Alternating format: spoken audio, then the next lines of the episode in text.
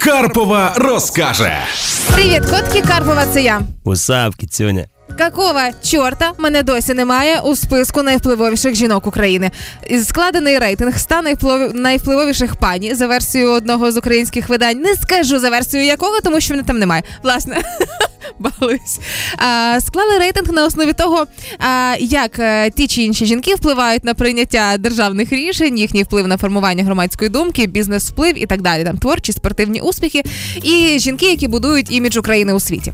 Загалом там 100 дівчаток, і ті дівчатки, які для нас найбільш знайомі, це очевидно із е, шоу-бізнесу. Отож, як ти думаєш, хто в Україні Данечка впливовіший? Надя Дорофєєва чи Юля Саніна з The Мне кажется, Дорофеева. Ну так і є, да, Надя 85-та, Юля Саніна 97-ма.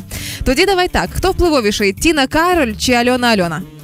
Э, Ну, хто з них більше формує Ну, імідж? мне кажется, мне кажется, Алена Алена сейчас. Причому серйозним розривом 44 місце за Альоною, за Тіною Кароль 65-те. Слушай, ну Алена Алена сейчас очень прикольная тема есть, что она попала в сердечко многим людям Да. касательно принятия, касательно там Бодипозитиву. буллинга, все эти дела, да. Але найвпливовіша дівчина в українському шоу-бізнесі це Катя Павленко, фронтвумен гурту Go Away. Виявляється, ну Мгм. це заслужено, Да. оскільки вона зараз реально дуже сильно формує імідж України у світі і всіх музичних чартах можливих. А мені цікаво, стоп, почекай. В такому випадку ми ж могли б скласти їх свій альтернативний рейтинг. Хто мав би потрапити в список найвпливовіших жінок? Да. І я би склала список, у якому Я от... думал, ты скажешь, и я би, і все. Ні, я би там була. Почекайте, я би теж формувала імідж. Ну як би там не було. Але разом із тим я би дуже хотіла, щоб е, в подібний список завжди попадала е, пані, яка зустрічає нас у супермаркетах на вході. Знаєш, е, прибиральниця. Я Да. помітила за собою вже неоднократно, коли ти заходиш в супермаркет, і там якась пані прибирає щойно, щойно от помила.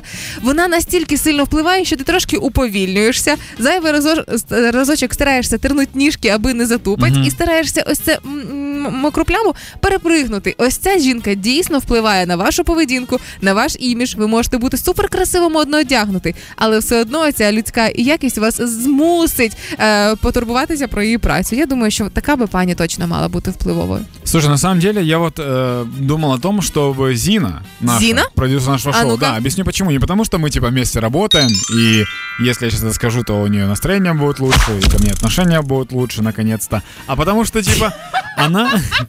Зина ведь занимается украинским языком. Она, Так. она и преподает украинский язык, она преподает курсы украинского Ну? языка. И у нее есть такая очень прикольная штука. Я недавно посмотрел в, подска- в подкасте у парней э, хороший, плохой, злой подкаст. э, о том, где Зина рассказывала про лагерную украинизацию. Так.